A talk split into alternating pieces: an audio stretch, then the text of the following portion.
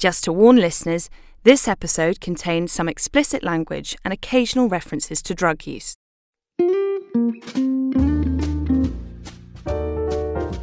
You're listening to Love Stories with me, Dolly Alderton, a series in which I talk to guests about their most defining relationships, the passion, heartbreak, longing, familiarity, and fondness that has formed who they are. My guest this week is the journalist and author Bryony Gordon. Bryony first gained both notoriety and a loyal readership a decade ago when, as a 27 year old single woman living in Camden, she was given a Girl About Town column in The Telegraph. Her honesty, warmth, and self deprecating humour soon established her as one of the paper's star writers. She has since been lauded for writing and campaigning about mental health, detailing her own struggles in the best selling book, Mad Girl. Her third book, Eat, Drink, Run, is about a personal journey that led her to running the London Marathon and is out in May. But before that, there was The Wrong Knickers, her first memoir about her 20s that she describes as a decade of chaos. 2018. I, well, it came out in 2014. Right.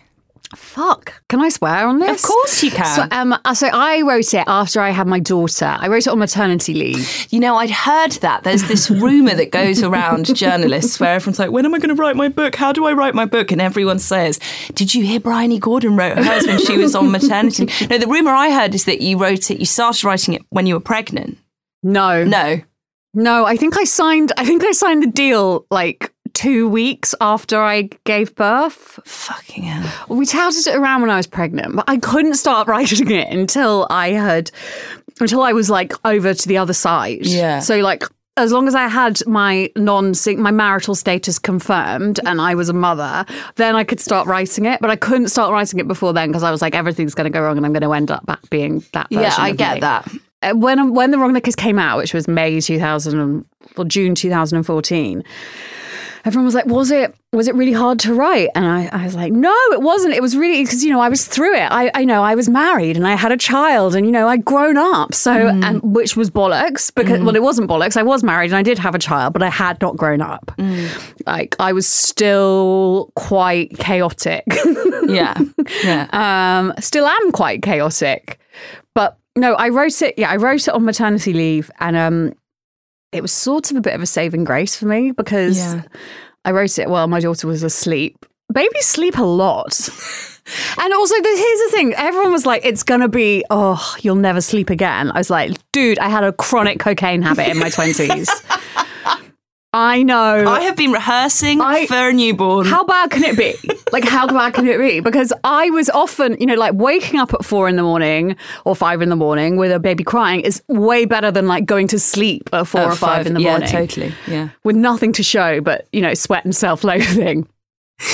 And and then you know she'd wake up and then she'd go back to sleep till like 10 so i basically would get a lie in and then at night obviously they go to bed very early babies. When they're newborns they don't really do anything. They just sort of cry and then you feed them. Oh no. I I mean i don't know. It was a long time ago now. It, well i've got a four and a half year old now. But anyway and then in the evening she'd go to bed and i would sit there with a glass of wine or several glasses of wine and i'd write and it was it was like my salvation because i was keeping my brain going And is it? I, I've read you say before that you could never have written that book while you were in the thick of it. No, absolutely not. And I think with my book, it charted a similar, it's similar-ish ch- territories in terms of personal. By the way, I love your book, Dolly. And I just Thank want to you. say that um, you're basically 10 years younger than me, which I think is really good because if I said this to you earlier, I feel like we have gone drinking together. Yeah, yeah. And I was pretty like, more champagne. You were amazing that evening.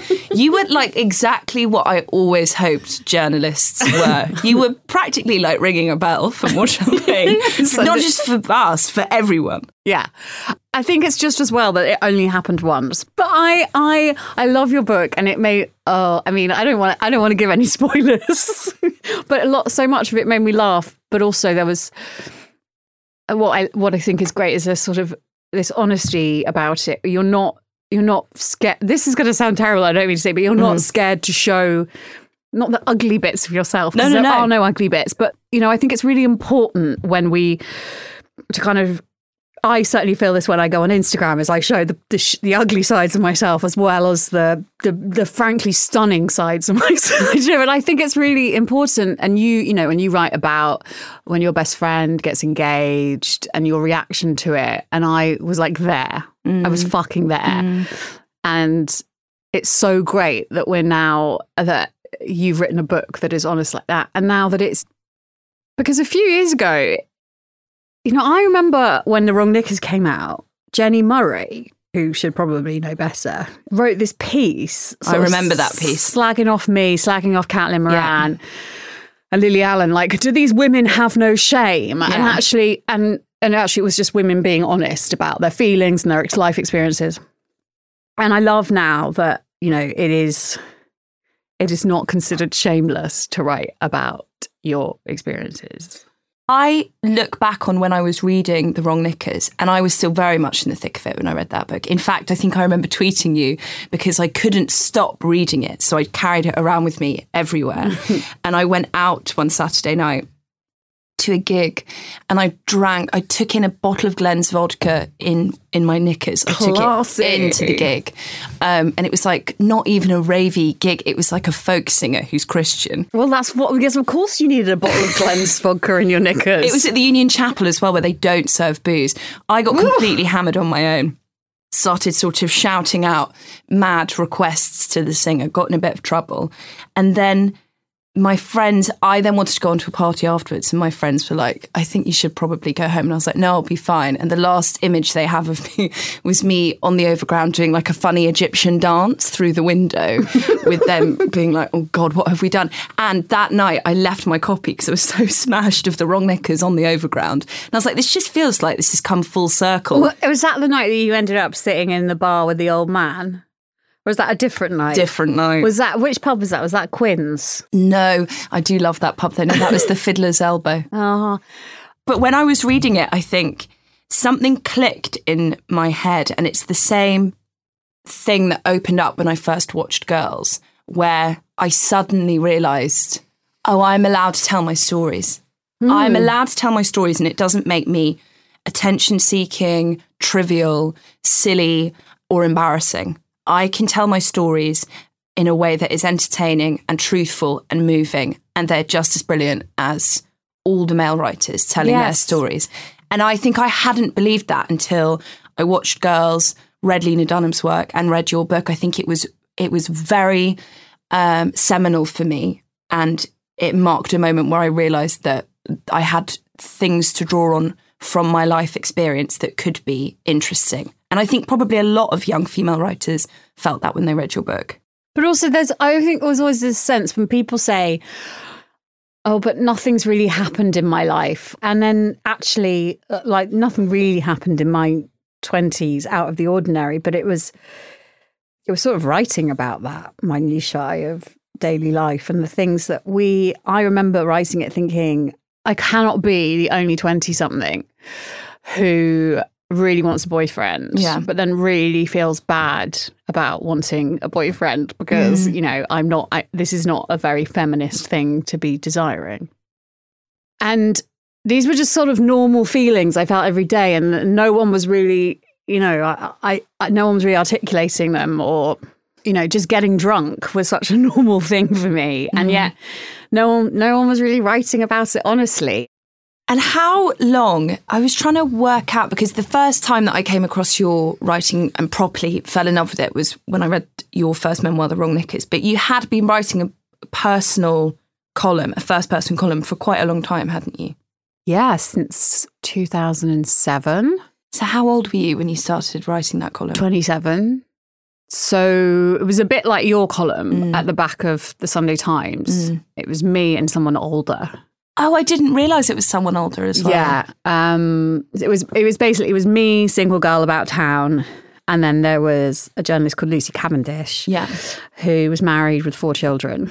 So it was like and lived in the country. So it was like these and it, it came from we did a life swap for a feature and the readers really liked it. So um, the editor of the supplement, Stella, in the Sunday Telegraph, sort of decided that it would make a fun column. And I'm still writing it now. So that's a decade of writing that Yeah, column. but it's obviously it's sort of changed a little bit. So now it's me and my mum writing it, which Yeah. is, I hate writing it. Why? It's the worst. It's literally my least favorite thing to write every week because Why? because I have to because it's just you know it's like never work with children or animals or your mum. Right. Okay. Yeah. Yeah.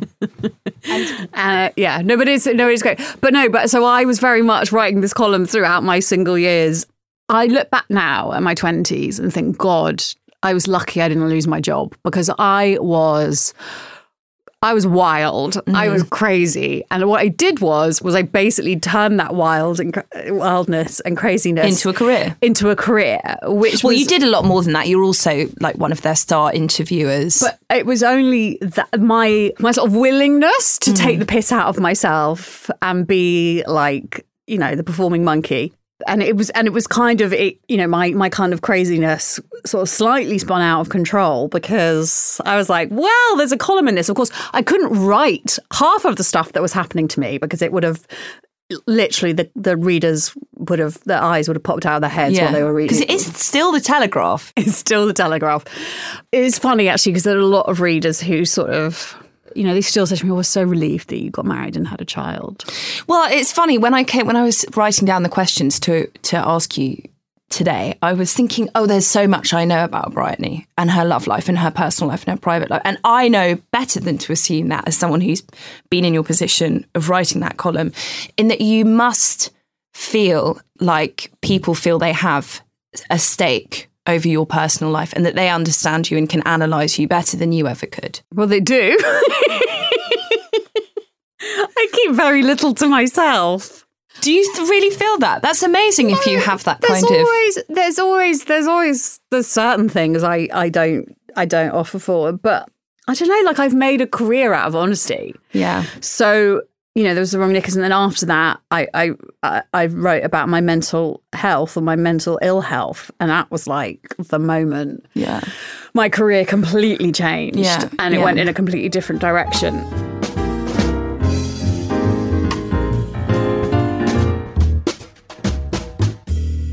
I would like you to tell me the story of your first love. I was going to say my mum. I was obsessed with my mum when I was little. I was obsessed with my mum, and obviously not like romantically. That's that would be fucking weird. Um, I don't think anyone thought that, Brian. Thanks for clearing that up.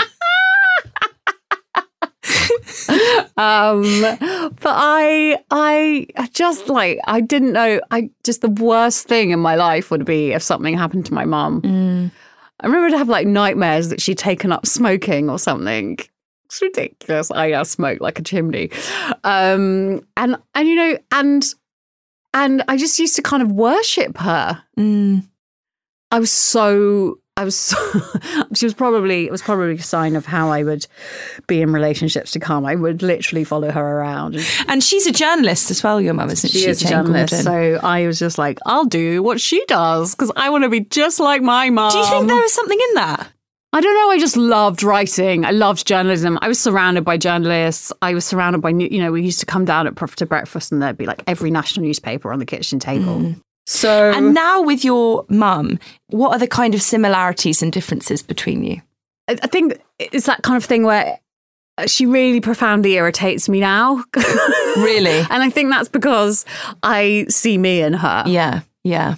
She doesn't really profoundly irritate me, but do you know what I mean? No, like I- I think- I'm less I'm a less adoring of her, and more like, Mom, so good. Yeah, but I think there's also something that happens with your parents as you get older where increasingly you see bad habits in them that, that you've inherited. I also feel just generally for my mum's generation, I feel kind of sorry for them because I see all these issues that they had, which they just never had an opportunity to address. Yeah. Very few did. Yeah. You know, it wasn't the done thing to talk about your problems. But that's why I think we've got to go. This might be controversial, but that's why I think we've got to go a little easy on the second and third wave feminists. yeah. When they say this crazy shit that doesn't make sense to us, Yeah. I think we have to remember that we have a language and an openness and a support system Which that they just no. didn't have. So for them, these issues that they've like repressed for years, you know. I totally agree. And I think, yeah, I think that's what I feel. I feel like I've had these opportunities that perhaps my parents didn't. Mm. Well, Vanessa Kirby, who's the first guest, she said she thinks that our parents' generation are just far less likely to look at their stuff. Yeah. Which, which maybe is a good way to be. yeah, maybe.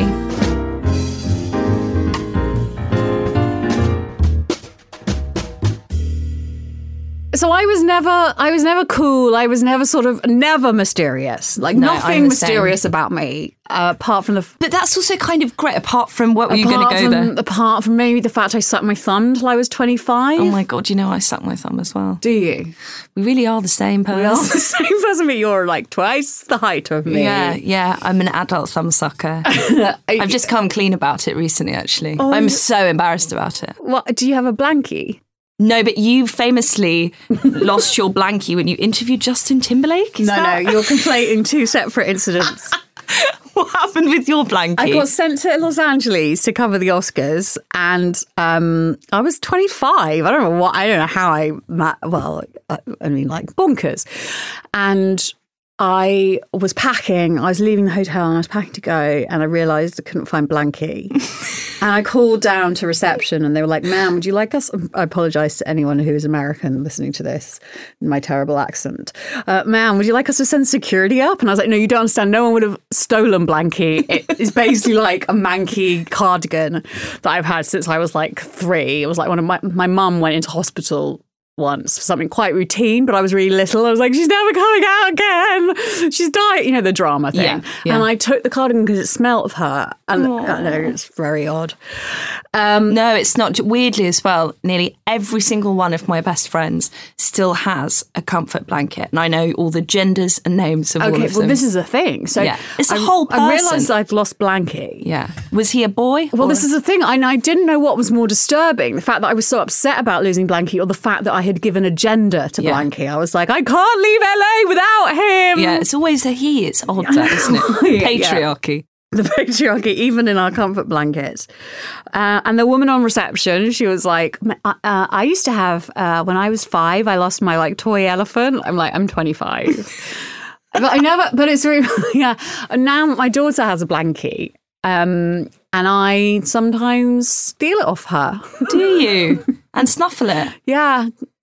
Apparently, a lot of thumb suckers, it's it's something called oral fixation, are also people who often have problems with eating and smoking. Yeah. And yeah, drinking? and drinking. Yeah, which is interesting. It's about comfort through the mouth. So a lot of the journey that you charted in in your twenty something life was, as you touched on, this kind of pursuit of love and this need, not hmm. need, this desire for that kind of stability, and I think it's really cool that you were honest about that because I think that is what a lot of people want. And is it? Did you have you had that since you were a teenager? That kind of desire. oh my God. Well, sort of fantasy world. And is it always in? Is the fantasy always me and long term monogamy husband, like being settled? Yeah, it was kind of. I think, like in your book, when you write about this, like a, a kind of man you met on Tinder, and you were hungover, and you know, before you've even got on the date, you'd sort of you were married and living Yeah, in America, yeah. or you know. And I was like that. I was like, I don't even know who this person is, but already I've kind of put them on this kind of massive pedestal. But I wasn't like a serial monogamist. I couldn't. I couldn't settle down. I, I craved it, and yet I went for entirely unsuitable men. Right, that's interesting. but why do you think you did that? Was it? Okay, so here's the thing. I think that you want what you think you're worth. Yeah, I really that's believe true. that. Yeah, And there's the sort of the highs, like I've realized the highs and the crashing lows, you know, those are all part of, you know, I'm an addict and mm. that's a sort of addictive behavior. Mm, mm. Um, you're not looking for someone who's going to kind of, who's normal and who's, you know, although I ended up with someone who's hmm. quite normal, but that was more of a sort of, I was just, well, I couldn't, I was desperate, desperate. I was in a relationship. Well, it wasn't even a relationship, really. I was having an affair with a married man, and it was just like my soul was kind of disappearing. yeah. bit by bit. And I met this really nice man who I thought was very ordinary. I remember in the book, you in the wrong knickers, you had particular, you took particular umbrage with the fact he lived in Clapham. oh my God, I was like, fuck off. Clapham. Do you know where I live now? Clapham. Um, this is this is what's going to happen to you, Dolly. Clapham's where I'm headed. And that thing that you said about the addict in you kind of perhaps seeking out these highs and lows everywhere and, and in love. Do you think that it was about kind of I read something recently that about the difference between pleasure and happiness Mm. and about how fulfillment and contentment is something that's long term and that you don't feel often in huge waves. No, you feel sort of serenity. Exactly. Whereas with pleasure, it's often short lived and you have to sort of top it every time. Yeah. So I heard this, I heard someone say this the other day, a friend of mine who's also in recovery. And they said, you know, I had a lot of fun in my 20s and 30s, but I wasn't happy. Yeah. There's yeah. a like massive difference. By and large, anything that provides you with instant gratification is probably not is not going to be sort of is, is well, it can't be everything. no it can't not, be it's, it's- everything. It's, probably something you should avoid. yeah. or if you're if you're not an addict, which Yeah. as we know Or- is a disease, if you're not an addict, then it's something you need to be doing like moderately. moderately. But exactly. I could never do anything moderately. Like people used to say to me, "Why don't you just have one?" And I'd be like, "Why don't you just fuck off? Why would I have one?" Like now, if someone came up to me tomorrow Mm-hmm. or today, or if you said to me right now, Dolly, if you said, "Bryony, they've just this moment, I've just got breaking news, breaking news. They've just created a." Uh, a form of medication that if you take it, it means you'll only ever want to drink one or two drinks. I'd be like, I don't want to take that. Yeah, yeah. I want oblivion. Like I didn't want to just have one or two drinks. And that's fine. And I like and I don't feel I did feel I did feel obviously very sad when I realized I had to give it up. And it took me a very long time. Um and to get to the stage where I could get any lasting sobriety. I I went into treatment. I went to like an outpatient rehab center in London. And my counselor there was like, I I said, oh, when people ask me why I'm gonna why I'm not drinking, I'd be like, oh, I drank my lifetime's quota by the age of 37.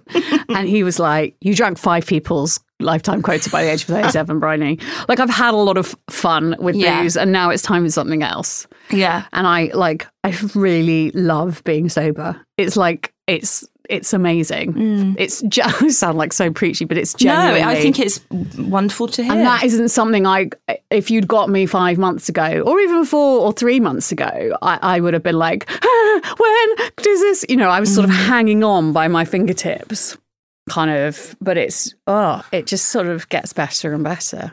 and it's about now more kind of the things you're gaining rather than the stuff you've lost. Yeah, it's really, it's a really positive, I, I suppose it's all about, yeah, it's about sort of positivity and being grateful for things. And I mean, it's incredibly cheesy. I mean, I, I do the sort of 12 step program, so AA and NA.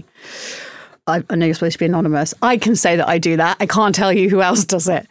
Um, that's that's the thing. But I love it. It's an amazing program, and um, you know, it, it's taught me. I, I almost can't believe that I managed to stay alive for so long. yeah. I lacked so much self awareness until quite recently. Well, I was going to say, if you were to go back to you in the thick of the wrong knickers decade, hmm. if you were to go back to her now and say, Bryony, just to let you know, this is where you're headed and it's all going to be fine, but at 37, you're going to be in NA and AA, what do you think she would have said to you? Would she have been surprised?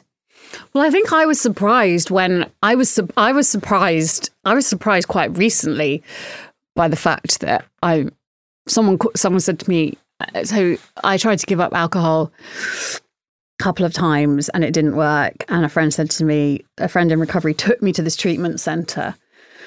And I had like a kind of session with the guy that runs it and he was like all right.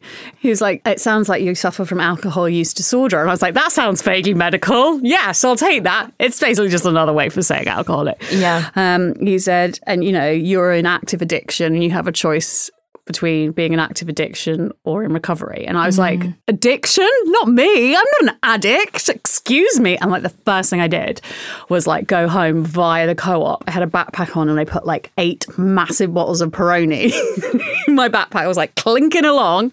So it's, it's only recently that I have accepted that fact. So I think if I was, I think if you told me that it- when I uh, ten years ago, I'd have been like, no, I'm just like everyone else. Mm, mm. I mean, But the problem is, you probably were like everyone well, else. Well, I think if I look back at it, right, I don't. If I look back at my behaviour in my twenties, yes, there were a lot of people doing the same thing, but I always took it that little bit too far. Mm. But you know, it wasn't all bad. You know, it was fun. I had a fuck of a lot of fun, yeah. but it got to the point. I felt, you know, most there are a lot of people in their twenties, and what happens is they grow up and they stop doing that, and I, Yeah. and I couldn't. I feel a bit bad that the wrong knickers is sort of like starts with all this chaos and ends with, and then I got married and had a baby and everything was fine, but I didn't. I thought I was fine. I thought I was fine. But the thing is, as well, is you you probably were fine. As in, I can't speak for you, and only you know the pain that you were in. But in terms of where you were in your life at that moment, even though now looking back in the, as a bigger picture, mm-hmm. you can be like, oh no, that was me functioning on ten percent of what I could be Yeah, yeah. at the time you that the truth for you probably was that that you'd arrived and you were really happy and everything was fine. Yeah, I think that's true, and I and I think actually, I think it's sort of it's a progressive illness, and I think I probably managed to arrest it for a little bit, Yeah. for a few years, Yeah. and then after the marathon, like it was like May, and it was sunny. Oh, it's the was worst, that, hitting yeah. the booze hard, Yeah. and I knew it was. I knew it was over. I knew I, it was like the last days of disco. Well, I I- knew, I knew that I knew I was gonna. I knew, I knew I was an alcoholic. AA Gill says that on the way down to his treatment centre, he and his dad drank a bottle of vintage champagne on the train. People often do that. Mm. I certainly did this for years before I got to a much healthier place. Mm. I had to be like a tourist into a healthier life for a bit. Yeah. I had to just see what it was, see what my future might be, and then come back to you know. And But then also, once you, the thing is, once you've seen that healthier lifestyle, and you go back to your old Yeah. lifestyle. You're yeah, like, it's hard. Yeah, it's- yeah. and, and so then drinking got really like I knew it was the wrong thing to be doing. So it was really unpleasant and not Mm. at all fun. And like, why do I keep doing this? Mm. And every morning, you know, the waking up kind of like, oh fuck, having to check like WhatsApp, Twitter, Instagram. In fact, So many, there's so many mediums through which you have to check you haven't made a tit out of I, yourself. the one. I've started doing, which I really don't like, is I've started doing only Instagram stories when I'm drunk. It's the only time I do Instagram stories, and it is nearly always me doing a silly dance. Yeah, but I think that's wonderful. And I, I would Thanks, like you to continue, you know, doing a funny dance. If that's, It's it's the thin that- end of the wedge If of that's like the worst thing Yeah. you do when you're drunk, No, that's you're right. wonderful. Yeah. But also, I think I've now got, there was a period of my life where I was like, maybe, maybe I just can't have this in my life. And actually, what I soon realized was I'm not an addict. I'm someone who, when I'm not feeling good about myself, you know, uh, when I have, when I, my self esteem is at rock bottom and then I use alcohol, that's when things are disastrous, disastrous. So like this month is quite a stressful month so i've taken a month off drinking so now i'm much better at like That's really, I like- mean, that's fucking grown up. You're 29. but I hate you. You're perfect. She's perfect. no but do you know what it's just she's risk- written a beautiful book. She's beautiful. She's tall. She's already worked out. but do you know what it's just it's risk assessment for me now Yeah, that's a very good you way of looking at it. but it's the same with oh my ex-boyfriend and his new wife are at a party i'm going to have one drink. The risk is so huge here of how i'm going to feel and how I'll, I'll drink and how that will make me behave. So it's like but some people what's so mad as you say that i still can't get my head around is some people don't even have to be that conscious about it. Some people, it's just second nature to just I know. have that assessment unconsciously. But I, uh, you know, I would never, I would be like, that situation, I would be like, I would be ordering cocaine. Yeah. I would be, you know, I would be drinking, you know, I, my assessment of the situation would be so skewed and so wrong. So I think it's But you've amazing. made the best and hardest assessment ever, which is you can't have it in your life. No, but it's fine. I'm drinking a lovely glass of water and I'm incredibly smug. So, anyway, I don't like a mocktail. I've never really liked cocktails, too much sugar. And I tried a non alcoholic beer, it was heinous. Really? And my count, someone said to me, yeah, my counselor said to me, non alcoholic beer is for non alcoholics. I think that's so true. I was like, I wasn't drinking beer because I like the taste of it.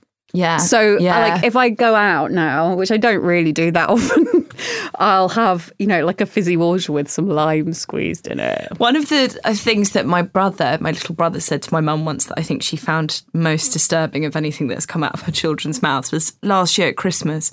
My mum said, Ben, would you like a glass of wine with your meal? And he said, rather in a surly way, I don't know how many times I have to tell you, I don't drink socially.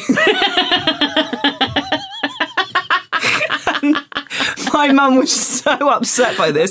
And he was like, it's common sense. He's like, I only drink to get plastered. I don't care about I don't drinking want to have with a glass meal. of wine with my my Yeah. mum always thought that I was because I would go round to the family house and I would never drink because I because What's I was, the point? Yeah. I was really fucking hungover or coming Oh, down yeah, yeah. as well. Yeah, that's the way. There was a period of my life where I always ruined Christmas for myself because I'd go out on some huge bender. On Christmas Eve Eve. Yeah, you Chris on Christmas Eve Eve. Yeah. and not go to bed or whatever, and then turn up for Christmas. My mum would be like so excited about seeing me. Oh, and I'd like put on a horrible like my dad's like old cricket jumper and then just like watch Friends in my room and be like the opposite of Christmas family cheer.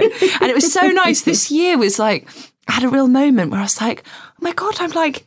My head is clear as a bell. I can peel the potatoes and I can help my mum with, you know, the light up reindeer outside or whatever mad thing she's doing. But for years and years, that's how I just, and then I'd sort of just sleep through all of Christmas mm. and feel so guilty and horrible. No, I never felt guilty or horrible.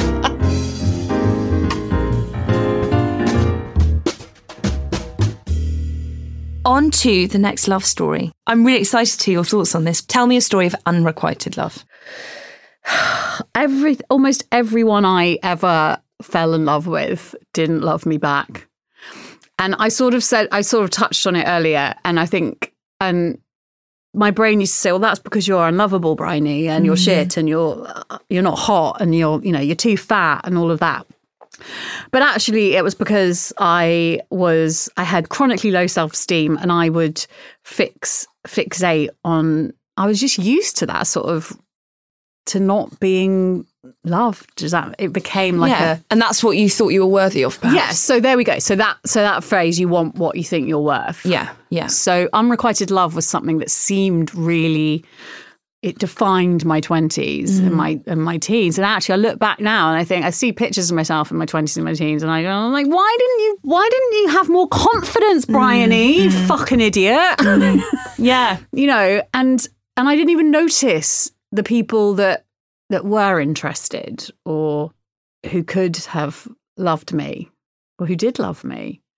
Do you know that that that there were people Yeah, and I tended to just kind of treated them really badly. Mm. I had relationships with men who certainly fancied me, mm. you know, and they certainly lusted after me. But I know exactly what you mean. That shouldn't be like the one criteria Yeah. for the dream man. Do they want to sleep with me? But they didn't they didn't they didn't love they didn't mm. treat me as one would something that they loved you know and you know i suppose if i was to go back and speak to my you know 20 something self that that would be what i would flag up and was it cool boys that you liked? don't know if it was you should see some of my ex paramours oh my god like uh, i can't even i can't even begin So there was no type basically other than just No. treat, treating you terribly. no type.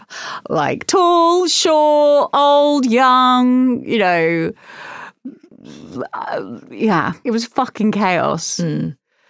And um, I just feel, I still to this day, I think the amount of energy I wasted pining, Mm. yearning for these toss pots. They weren't toss pots, they were just Not you know, interested. They were just not Yeah. interested. Yeah. No, And, I've you know, been there. And I was quite, you know, I was quite tenacious. Yeah, yeah, it was like that. I was like, you know, verging on stalker. Well, that's what I was going to ask you next. Is that I managed very well to conceal what a stalker I was in my twenties. Yeah, I mean, I I- don't think any of my exes knew. Oh my God. Actually, at any time, how much I was being mad. Um, But did what was the kind of maddest thing that you did in pursuit of a boy that that wasn't interested in you? Oh my god! I mean, I don't. I can't even begin to think. I can't. Like, there were just so many things. I remember reading you saying, and this is something I used to do, that you'd engineer a lot of chance encounters. Oh my god! Oh yeah. yeah. all the fucking time. Oh, I just happened to be in this pub that you work in. but unrequited love sort of was certainly the kind of theme of my twenties. But unrequited love as well, I think, is quite addictive because it goes back to the highs and the lows. Yeah, and it also fills your life with a very exciting drama and meaning. and you it's, know, and also it's the sort of if it's never really about the other person it's entirely about you and Mm. and and feeling less than or you know sating your ego or i Mm. don't know like that person's like why a lot of the time it was why the fuck aren't you into me Mm. you know i was sort of so frustrated I was like, I think I'm funny, and you know, I don't understand, but I just wasn't cool enough. but that's the thing. I've never been cool, and something I've found is they don't like it when you explain why you should like them. Yeah, yeah, yeah. They, they're not that. They They're don't like that. they're not that. Yeah, that doesn't work, turns out. But, you know, I, I do, yeah, I stand by my kind of, I'm glad I wasn't cool. Because if I'd ended up with one of these people, Oh, it would have been imagine? disastrous. Awful. Awful, awful. Like, I never, if one of them had turned around and said, okay, Bryony, I love you, I'd be like, ah! Yeah. away screaming Yeah.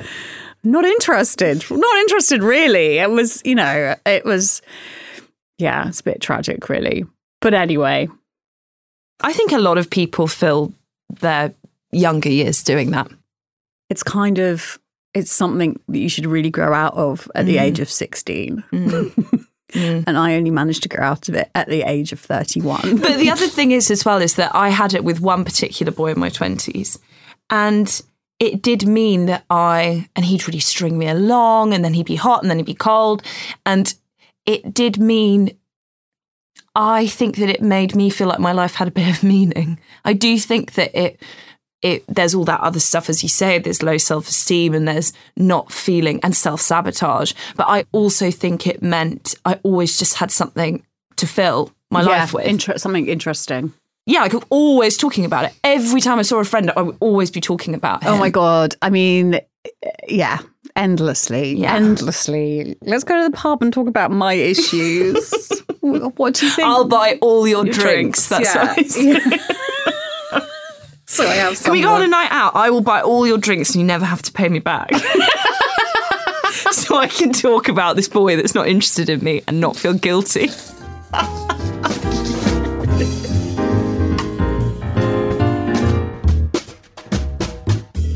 Something that you said in the wrong knickers that I found really heartbreaking and I loved is you said that the thing that you used to fantasize most about in a relationship seemed to be the thing that all your friends in relationships hated, which was uh, weekend, day to day, boring activities, going to Sainsbury's together, sitting on the sofa together, going to someone's parents' house for a barbecue. That was something that you really craved.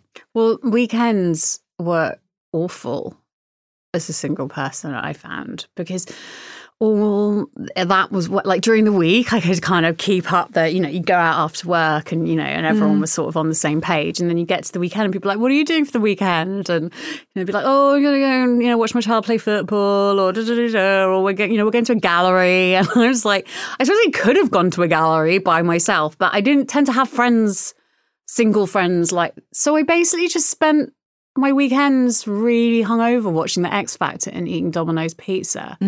I hated weekends. I couldn't wait for monday. Like i must have been the one of the only people on the planet who was like looking forward to going back to work every weekend. I didn't get that sunday feeling. I was like yeah! My people. Um, yeah. So yeah, I did really crave that, and that, and it's still something I really crave and I really enjoy most. Really? Is the just kind of bowling around. Yeah, I do really like going to Sainsbury's on Clapham High Street on a Saturday afternoon. It's where you'll find me. When you've spent so long in chaos, and I still like this morning, I just I got up. Like this is a relatively new thing to me. Is like waking up and wanting to get out of bed. Mm. Like I don't like that's a really new thing to me. Because even if I had to get out, I you know obviously I had to get out of bed to make breakfast for my daughter and take you know and take her to nursery or school or whatever. But it was like, oh, you know, it was like the weight of the world on my chest, like crushing me. Um, um, and it it's still, you know, it's ridiculous that at the age of 37, I should be like, I can't believe that it's 9 a.m. on a Saturday and I've already done all this stuff, but I can't. Yeah. I can't believe it. It's so it's like sort of just being normal. Being normal is such a comfort to me. Yeah, but also, but also to be able to function without a weight of shame on you. Yeah, and anxiety. Yeah. But I think for for people and I include myself in this for people who have felt in the past like they are at the behest of this chaos. That the, the chaos is bigger than they are. Mm. I think that for those people, like I have moments sometimes where I'll walk around my flat and all my work is in on time and all my bills are paid oh. and I'm in this flat on my own and I'm not scared and I'm paying for it myself and I'm like, I can't believe I got there. And as you said, for for many people, that's just like very normal part of growing up. Yeah. But for me, that's like a huge thing. Yes, like it's it's you know the pay- I used to have bailiffs knocking at the door, you know, at four in the morning. Yeah, like oh, so we're recording this at the end of January, and like I've paid my tax Yeah. bill, Yeah. and it's so much nicer. Like I just used to, it all used to feel too much, and I was like, I don't know where to start. I don't know where to start. Ah, and I just would like, it, oh, I I used to kind of think, oh. Like I'll ignore it, and Father Time will pay the council tax Yeah, bill. yeah, yeah. I do that. did. I know. I do that with deadlines sometimes. yeah, I'm like, if I watch an episode of Mad Men, then Father Time will write write four paragraphs. That's so true. the time. Did you feel left behind in your twenties? Yeah, a bit. Yes. Yeah, which is probably why that kind of that that bit um Farley and Scott really resonated with me. It's that thing of like, fuck, you know, people moving in, getting married.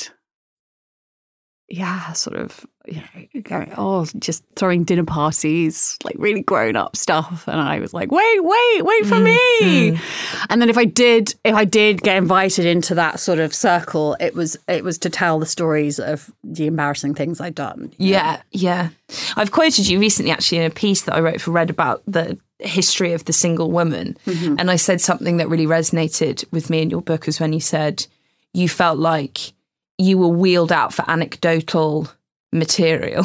Yeah, yeah. I would. or that people I, I got the sense that you were probably like me that I felt in my 20s that everyone wanted to visit me and my world to go and have this like great time. But they didn't want to be with it the whole time. yeah but then they get to leave yeah, yeah, yeah, yeah. Absolutely, and yeah. go back to the flat their parents bought them with their husband Absolutely. and you're in Camden with the Domino's yeah. yeah Yes, but you know what? In retrospect, I'm like, because I got to like live properly. And no, Do you that- feel sorry, that- that's really rude to my friends that got married at like 22? no no no whatever. I'm interested that you feel that I'm so I'm so well look, I'm so relieved that I did all the things I did.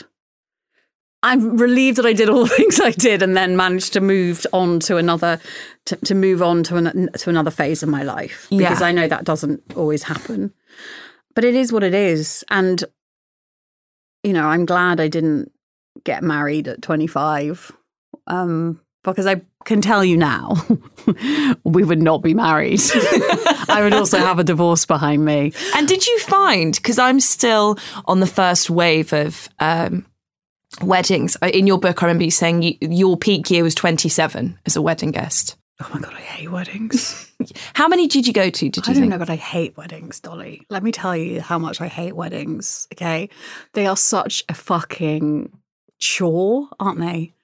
The, the number, the oh my god! Now we've done the ceremony, and now we've got to go and now we've got to go and stand and drink without any canapes, really, and get really drunk In the hot sun. in the hot sun. Yeah, and then we sit. Finally, we sit down to have some food, but then they stagger it, and then oh fuck! Now we've got to listen to the fucking speeches, and then after that, you got then you've got the first dance. Then you, oh my god! Like when can I go home? when did it peter out, the weddings? probably, When do I stop buying dresses? probably they petered out. I don't. Mm, well, actually, no. I went to a wedding in August. oh, did you? Yeah, they sort of they change. They change. That's what happens, right?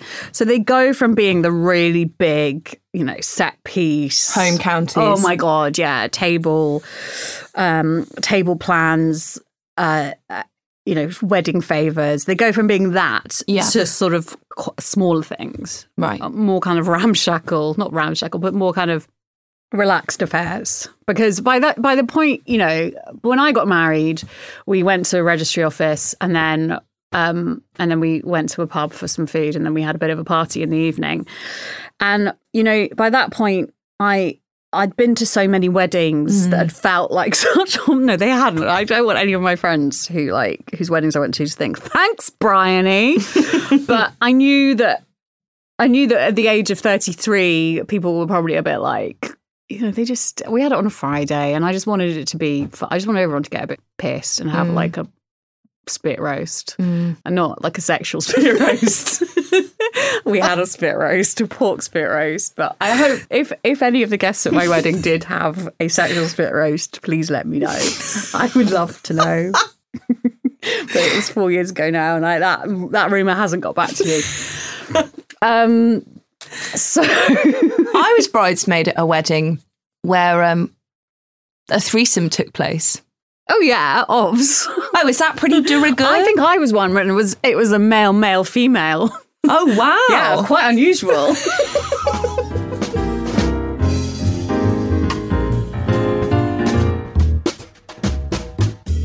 Bryony, can you tell me a story of passionate love?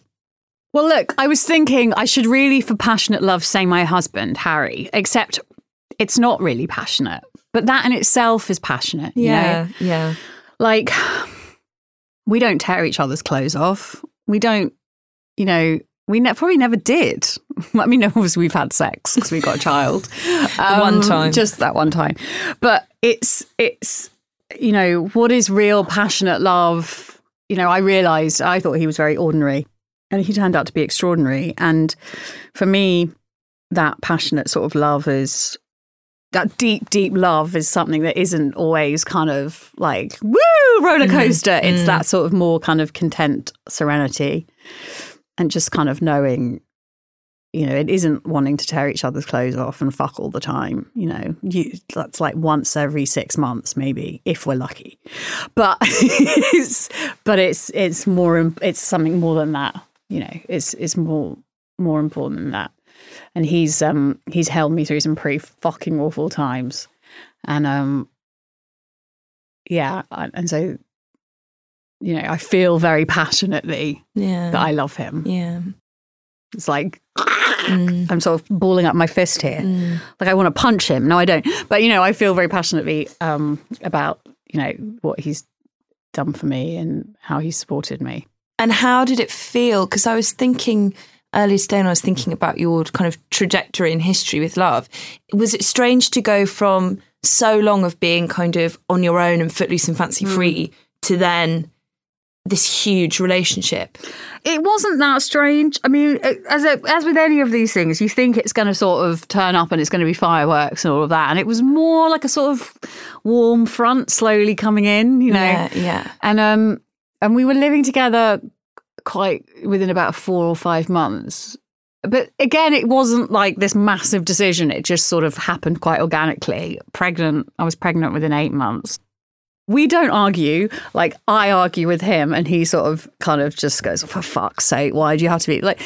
uh, when I was in treatment, I um I was like, you never. He's quite sort of, you know, he's the son of an army colonel. He's very different to me, put it that way. And I was like, you never tell me how you feel about me. Why don't you just tell me how you probably feel about me? And he was like, okay, okay, I'll tell you what I think about you. I think that you're a fucking nightmare. You're always arguing with me, but you are the most amazing person I've ever met. And I was like, why don't you tell me that more often? He's like, because you're such a cunt. so that kind of sums up our relationship. It's not, you know, it's not perfect, but it's it's it's it's it's good. It's good.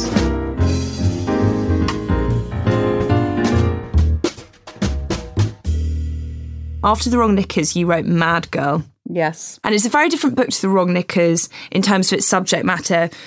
As you say, you talk about your struggle with mental health in it. You talk about how you've suffered from OCD, bulimia, depression. What was it that made you write it? It was it came from an article, a response to an article, didn't it? So yeah, so the winter after the Wrong Knickers came out, I had a massive crash. Like I'd I'd had I've had obsessive compulsive disorder since I was twelve, and people always get. In fact, I liked it when you said in your book there's a section on the most irritating things people say, and one of them was I'm a bit OCD. Someone very close to me suffers from it, and it really angers me actually when people say I'm a bit OCD in reference to the fact they like Dettol kitchen spray. Yeah, or they're like organized because Yeah, I am yeah. not. Like my husband always jokes, "Why don't you have the good type of OCD?" Because I like you, like you see my desk at work, or I mean, it's like fucking horror show. But I have a form of OCD called pure O, which is kind of in the head, and it, you know, so it's. I kind of describe OCD as your brain refusing uh, to believe what your eyes can see. Right. So be it that the candle's not off, or the oven's not off, or the iron's turned off, or that you haven't just run over a child or molested a Yeah, child. You know, yeah. it's pretty dark. A lot of people with pure O kind of spend a lot of time obsessively worrying that they've done something terrible. So, you know, we've all had that thought where someone hands us a baby and you're like, what if I just threw the baby on the floor? Mm, Yeah, but you yeah. know logically that you're not going to do that. It's just a random brain thing. Mm. Um, but someone with OCD will be like, oh my God, I had that thought. That must make, make me a terrible human being. So anyway, I found myself in a very bad episode of Pure O. And then, um, you know, I'd written this like honest book and everyone was like lauding me for my honesty. And I was like, but there's this whole side to me that I haven't like I felt I felt more able to write about a man snorting cocaine off my boobs as I'd written about in the wrong knickers or picking up uh, a colleague in an STI clinic as I had written in the wrong knickers.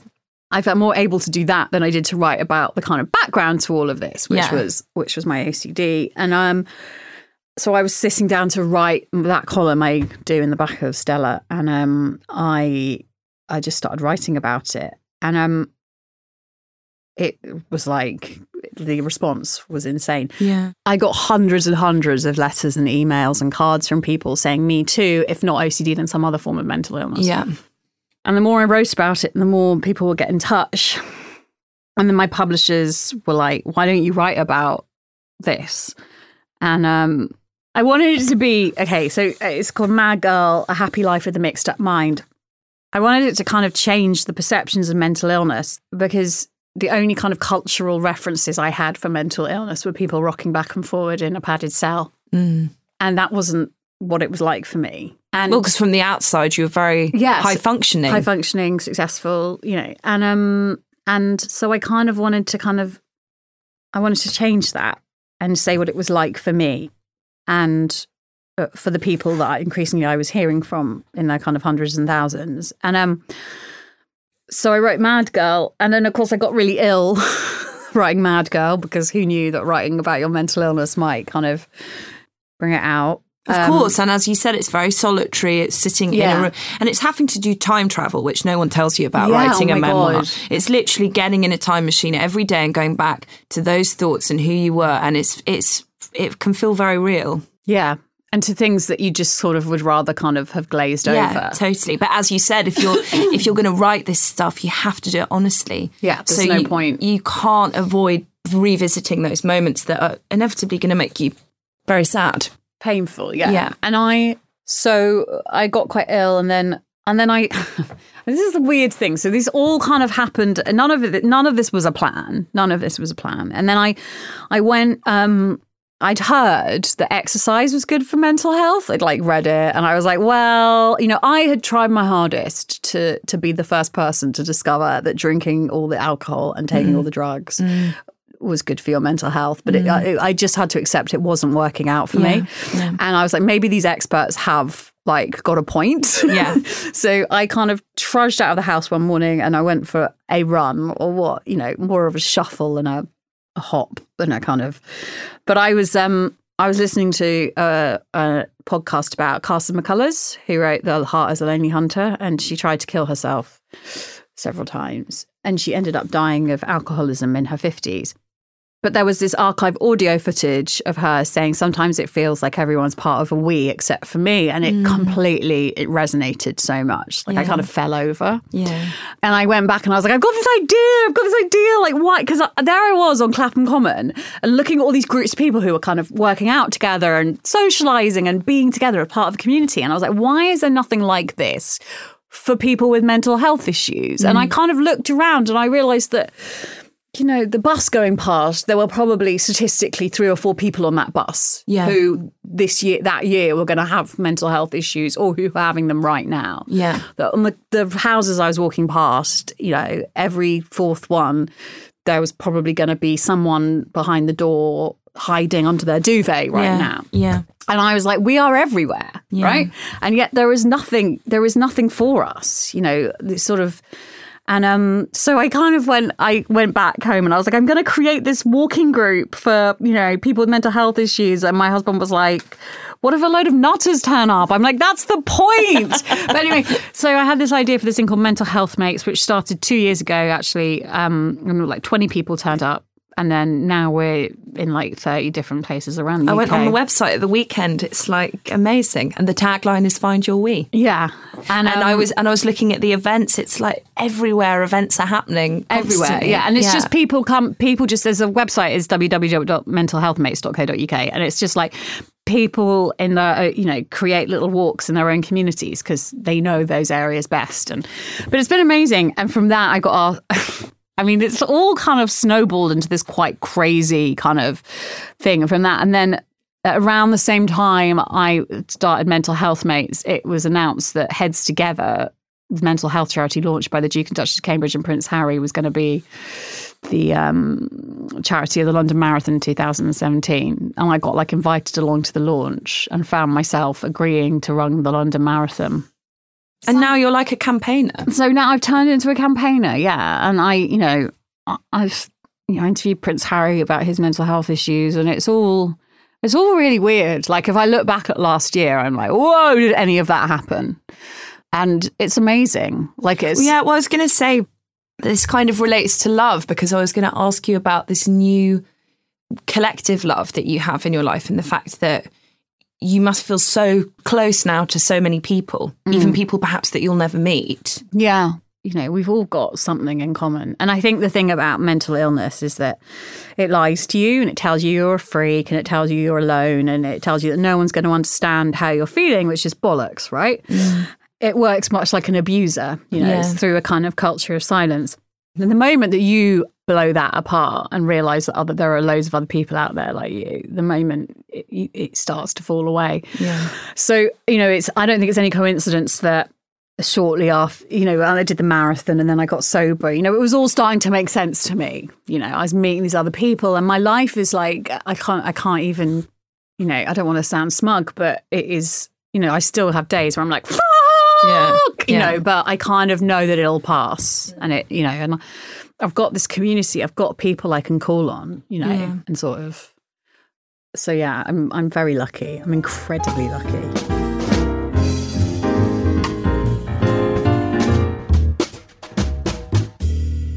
I think I know the story of your everlasting love. My everlasting love is my daughter Edie. So she's how old now? Four and a half. Four and a half. Very important to remember the half. Four and a half, mummy. Four and a half. and nearly five. And what kind of kid is she? What's she like? I mean, she can be a real asshole sometimes. like her mum. it's safe to say, fair to say, she takes after her mother.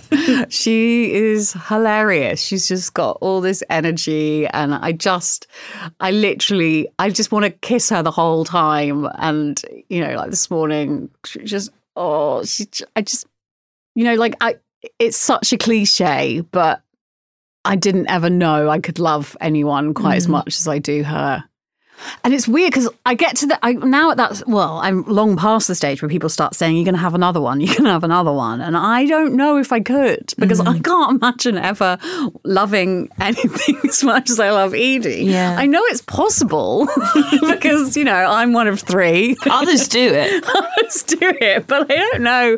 I don't know if it's for me. Like, no, I I'm not. I'm not. I'm not for one moment saying that people that have more than one child don't love the next child as much as their first child.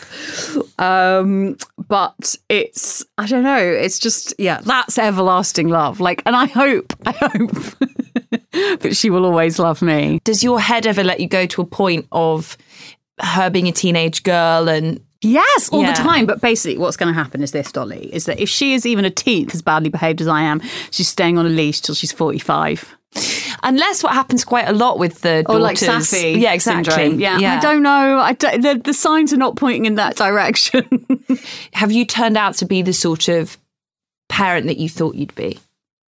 No. I'm quite strict, hypocritically.